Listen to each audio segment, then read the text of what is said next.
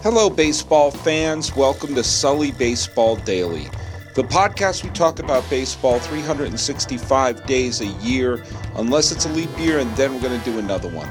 I've been doing this every single day since October 24th, 2012. It's now the fourth day of November 2016. I'm your host, Paul Francis Sullivan. Please call me Sully.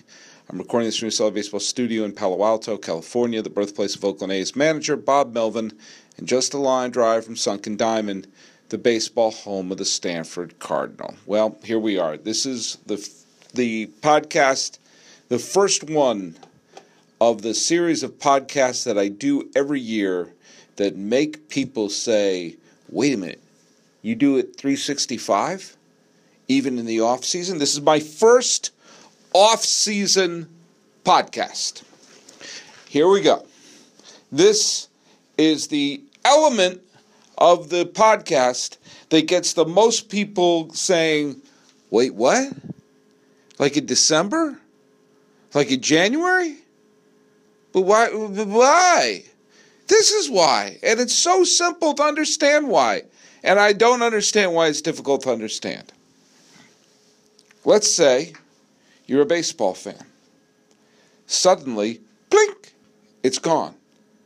Oh, it went with an absolute fury.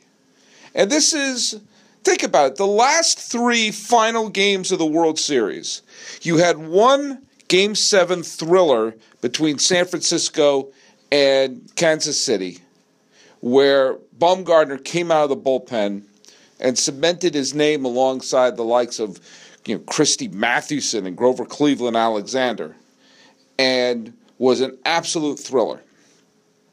Last year, you didn't have a game seven, but you had the Mets have yet another bullpen collapse and an extra inning victory by Kansas City with a host of unlikely heroes and absolutely death defying uh, base running that really, oh man, was a kick to the groin of what could have been the greatest moment of Matt Harvey's career. But it was a thrilling game. Then, of course, you had this one, which is, you know, epic. I mean, real. I mean, Tolstoy would have said, "Slow down." It's just too much. And so we say goodbye to baseball. And if you're a fan, and you know what I'm hoping is because if you're a fan, I hope that there's a whole generation of people who watched that game and saw it and loved it. That's guess what, folks? That's baseball. You're going to see a lot of great games. Maybe not as great as that one, but you don't know. Watch baseball. Get hooked on baseball. Love baseball. It's a good thing. And it's a commitment. It is a daily commitment. And I've made this point before. There is no sport better designed for the internet, for daily consumption, because you go on the internet every day. You don't go on it once a week, you go on it every day. You check your Twitter. Some of you are checking the Twitter right now. Some of you listen to me on the Twitter. And you follow it day by day, whatever your social media you, you, you go to, you get content day by day, and baseball provides it day after day. It's designed for the internet. They didn't know that. They didn't know that when they were the Alexander Cartwright was playing with the New York Knickerbockers. He didn't turn to someone and say, "Hey, guess what? Uh, I know it's 1844 and we're playing a game that can be traced back to Rounders, but someday there's going to be an internet, and we're going to be ideal for it." Well, baseball is that everyday sport, and now it's gone. And I'm expecting some of my listenership to go down. But if you need baseball, you need baseball in the off season. You need baseball at one point or another during the year. That's just the nature of the animal, of the beast. It's 666, the number of the beast. It's just part of what you experience. It's part of who we all are. If you're a baseball fan, you're there every day. And now here I am. I'm here every day for you. Throughout the off season, come to Sully. And do me a favor. All of my friends out there who follow me regularly, in the off season, do your pal Sully a favor. Send out a tweet today and say, hey, if you like baseball and you miss baseball in the off season, check out Sully. And so I know that you're listening to it. Say hashtag, um, what should it be? Hashtag blueberry. I had a blueberry muffin earlier today. Hashtag blueberry. All right? And just so I know you got it from here. I love doing weird stuff like that. Um, we're going to talk about a lot of things. I promised to talk about every team. Uh, I've, every single team I'm going to cover this off season. Uh, and if you want, if there's anything you want me to talk about, trust me, I got to fill this up. So st- keep those Sunday requests piling in. And if there's anyone you want me to bring back who was a good guest, I've had someone already asked me what happened to Anna the goat farmer. I'll give you an update on her and everything. But before we move on and tackle the off season and moves and awards, I want to bring up a couple of things. First of all, I, I stand by that you could have, you should have an award show for baseball. Have a big award show at, you know, Radio City Music Hall or something. They hand out the Cy Young Award, they hand out the MVP, you hand out all the awards, and you have lots of celebrities. I think you should do that. And then I'd make the in memoriam video that you could do for that too. But I also thought there's another way you can do it. Before game one of the World Series, you announce who the manager of the years are. Now, this year, I believe the manager of the year should have been Terry Francona and Dave Roberts. And you would have, but you have the finalists. You come into the finalists. So imagine that you hand out Dave Roberts, and he holds that up, and Francona at home in Cleveland. He's the manager of the year. Oh, we love you, Tito, blah, blah, blah, blah. Then uh, the second game of the World Series, you hand out Rookie of the Year. Third game of the World Series, you hand out the Cy Young Award. And then the fourth game of the World Series, because you know it's going to go four games. All World Series go at least four games. There's never been a three game World Series. So all you all you World Series go four games, and you have game four, you hand out the most valuable player award. Boom, boom, boom. I think that'd be cool. I prefer my idea of the the game show or the, the, the award show, sorry, but that could certainly work. Now, the insanity of what happened in game seven. Uh, you know, we're all going to look at it again. We're all going to watch the clips again. And it's just, it, it's one of those games that it's a where you were and what you were doing kind of game. With the World Series over, a couple of things came to my mind. John Lackey, never my favorite player, but helped contribute to a Red Sox World Championship, so I got to salute him for that. The Beer and Chicken Brigade. The beer and chi- every member of the Beer and Chicken Brigade, Lester and Lackey and um, Beckett and Buchholz have won multiple World Series rings. Granted, Buchholz didn't play in the 2007 World Series because they shut him down, but he threw a no hitter that year, and you know he earned his ring. Beckett, Lester, and Lackey all have multiple World Series rings with multiple teams. Lackey has three World Series rings with three different teams world champion with the Angels, world champion with the Red Sox, and world champion with the Cubs. Not a world champion with the Cardinals, although he played in the postseason with St. Lou. Jon Lester has moved to that level of pitcher who has had a good, solid career and is a postseason dynamo. He has entered that pantheon right now his you know multiple championships with the Red Sox and the Cubs. And also, he has put up some great games and, and put up some big numbers and has been a big performer. Much to the chagrin of every A's fan I know, because the one team he's played for he didn't win with was 2014 with the A's. Now, there's a quirky little thing that has happened that I want to bring up. First of all, the I you know I do the tally for who owns October and who owns the World Series, and I, I do it without a narrative and I do it without bias. Well, I, maybe I do it with a little bit of bias because it's a damn award and I and I it's a stat, it's a Sully metric, and I do it myself. But I don't do it really with an agenda. How do you know I'm not doing it with an agenda? Because one player who received, you know, uh, did I give it to a Aroldis Chapman?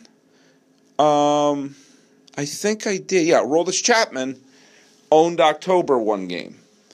I can't be any clearer of my dislike for Aroldis Chapman, but he earned a woo in one of the games against the San Francisco Giants. So when I tally who owns October, woo, and yes, I know it bleeds into November, but I don't want to do one, and I don't want to do the postseason because that'd be wops, and the I'm half Italian, I can't pull that. I just tally who who owned it this day, who owned it that day, and the names of who owned October just it's a strange listing of the names because you sit back and go, oh man, I forgot that team was even in it. Here are the players who received le- the hitters who received at least one who owned October. Mark Trumbo of the Orioles, Jorge Soler, uh, Corey Seager. Did Jorge wait Did Jorge Soler even play in the World Series? Am I losing my mind, or did Jorge Soler not play in the World Series. So he said, I have to look that up. I have to go to baseballreference.com, the single greatest website in the history of the planet Earth. I don't remember Jorge Soler playing in the World Series. Did I did I forget that? Did I did did I did yeah, he did. He had two appearances. I'll be dipped. I did not realize that. Okay. Um, back back to my little weird list. Um, you see Jorge Soler, Corey Seager, Michael Saunders, Carlos Ruiz, Buster Posey, Rougned Odor, Curtis Granderson of the Mets. Remember the Mets were a playoff team? Ian Desmond, Gregor Blanco, Andrew Benintendi, Jose Bautista Elvis Andrus, Jayson Werth, Troy Tulowitzki, Kyle Schwarber, Anthony Rizzo, Joc Pederson, Joe Panik, Miguel Montero, Sean Kelly, Yasmani Grandal, Brandon Guyer, Mookie Betts, uh, Roberto Perez, Mike Napoli, Conor Gillaspie, Dexter Fowler, Edwin Encarnacion, Rajai Davis, Javier Baez, Justin Turner, Addison Russell, Daniel Murphy, Coco Crisp, Ben Zobrist, Jason Kipnis, Adrian Gonzalez, Francisco Lindor, Kris Bryant, and Josh Donaldson. I bet you forgot some of those players were even in the postseason. The pitchers include Noah Syndergaard. Remember that? Bryan Shaw, Max Scherzer, Darren O'Day, Darren O'Day, Matt Moore, Johnny Cueto, Cody Allen, Travis Wood, Marcus Stroman, Aaron Sanchez, Mike Montgomery, but not for the clinching the World Series. Uh, Ryan Merritt, uh, Mark Melancon, Derek Law, Rich Hill, Aroldis Chapman, ugh, Madison Bumgarner, Marco Estrada, Josh Tomlin, Roberto Osuna, Clayton Kershaw, Remember when this was supposed to be his postseason? Kyle Hendricks, Kenley Jansen, Jake Arrieta, Andrew Miller, Corey Kluber, and Jon Lester. Some of those names I bet you forgot even played in October.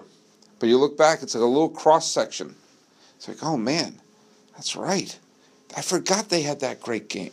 I forgot they had that dominant game here and there and everywhere.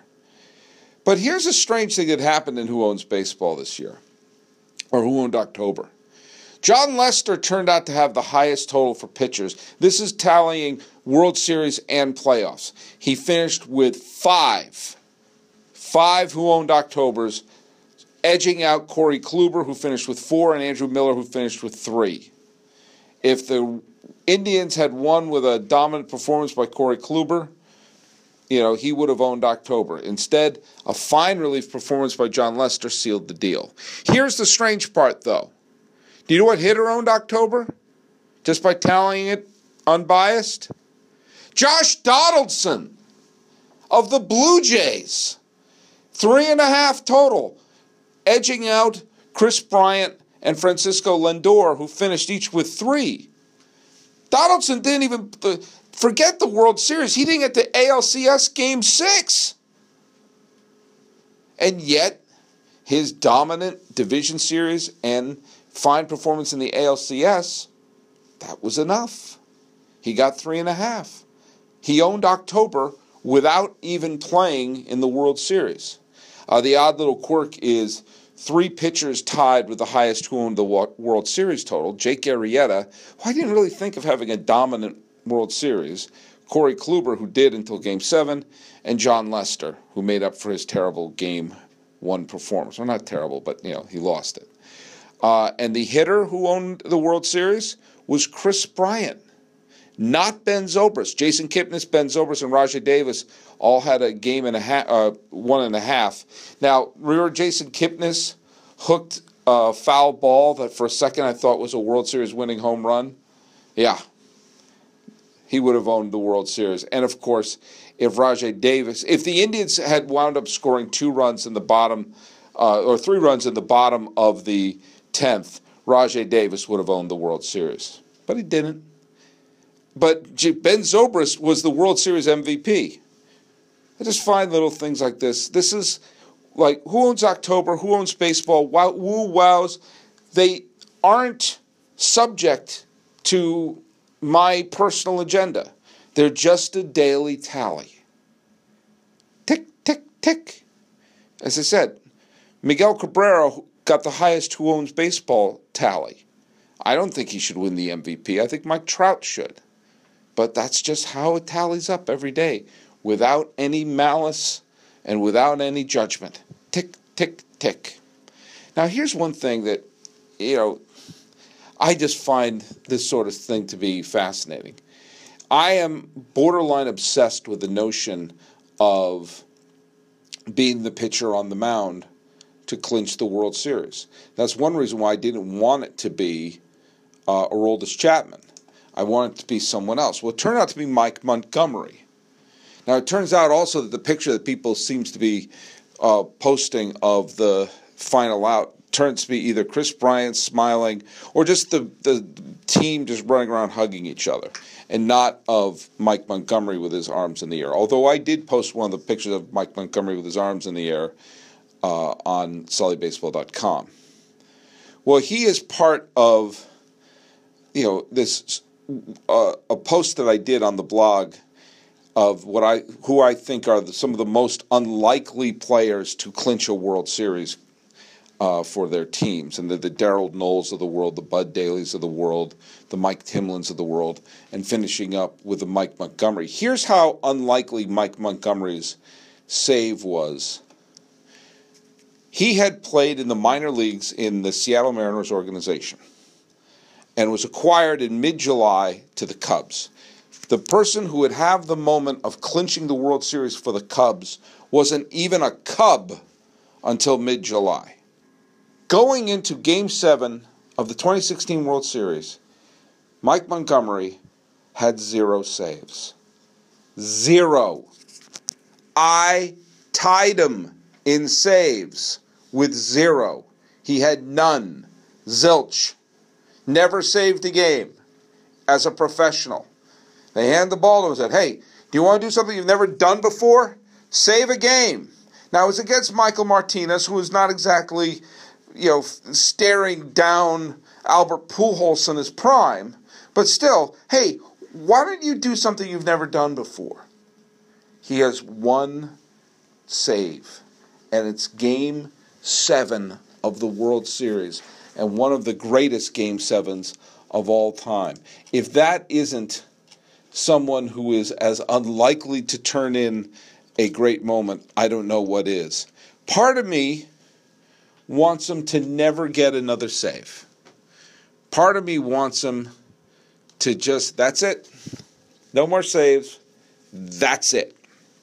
You've done it once, and that's enough. Well, there's really not much more to say. I feel badly for the Indian fans out there, and I've talked to a couple of them. And we're going to go into this year, and I'm going to really figure out okay, who's next? What's the next big title that has to be won? We've seen a bunch of Red Sox ones, now we've seen a Cubs one. So, what's the next big title to come? I haven't figured it out yet, but I'll have a formula before you know it. And I just told you who owned baseball. I just told you who owned the World Series. And those tallies, well, I'm not going to do another one until the season starts again. But I'm going to be here every single day. So go to sullybaseball.com, like me on Facebook, subscribe on iTunes, SoundCloud, YouTube, Twitter, Instagram, I'm everywhere. Remember that blueberry hashtag. I think we're going to have some fun with that. Uh, the music is by Ted Thacker and Patrick Kaliski. This has been the first of many off-season episodes of the Sully Baseball Daily Podcast. I'm your host, Paul Francis Sullivan. Hey, do you want you can call me? You can call me Sully.